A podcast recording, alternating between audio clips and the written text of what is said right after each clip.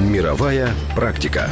Все страны мира переводят стрелки часов в разные дни. На широтах, близких к экватору, разница между продолжительностью дня летом и зимой несущественна. На экваторе день и ночь круглогодично длятся по 12 часов. При приближении к северному или южному полюсу разница в продолжительности дня летом и зимой становится все более существенной. Это объясняет, почему в экваториальных или тропических странах использование летнего времени экономически нецелесообразно. В Намибии переход на летнее время проводится в первое воскресенье апреля, а на зимнее – первое воскресенье сентября. В Иордании действует схема последний четверг марта, последняя пятница сентября. В Бразилии – третье воскресенье февраля, третье воскресенье октября. Есть страны, в которых не переводят часы по религиозным причинам. Это Япония, Китай и Южная Корея. В этих странах считается, что играть со временем не во власти человека. Регулярно при переводе стрелок часов отмечаются серьезные проблемы в транспорте, в частности на железных дорогах. По данным компании Association of American Railroads, изменения, связанные с вводом летнего времени, ежегодно обходятся железнодорожным компаниям США от 12 до 20 миллионов долларов.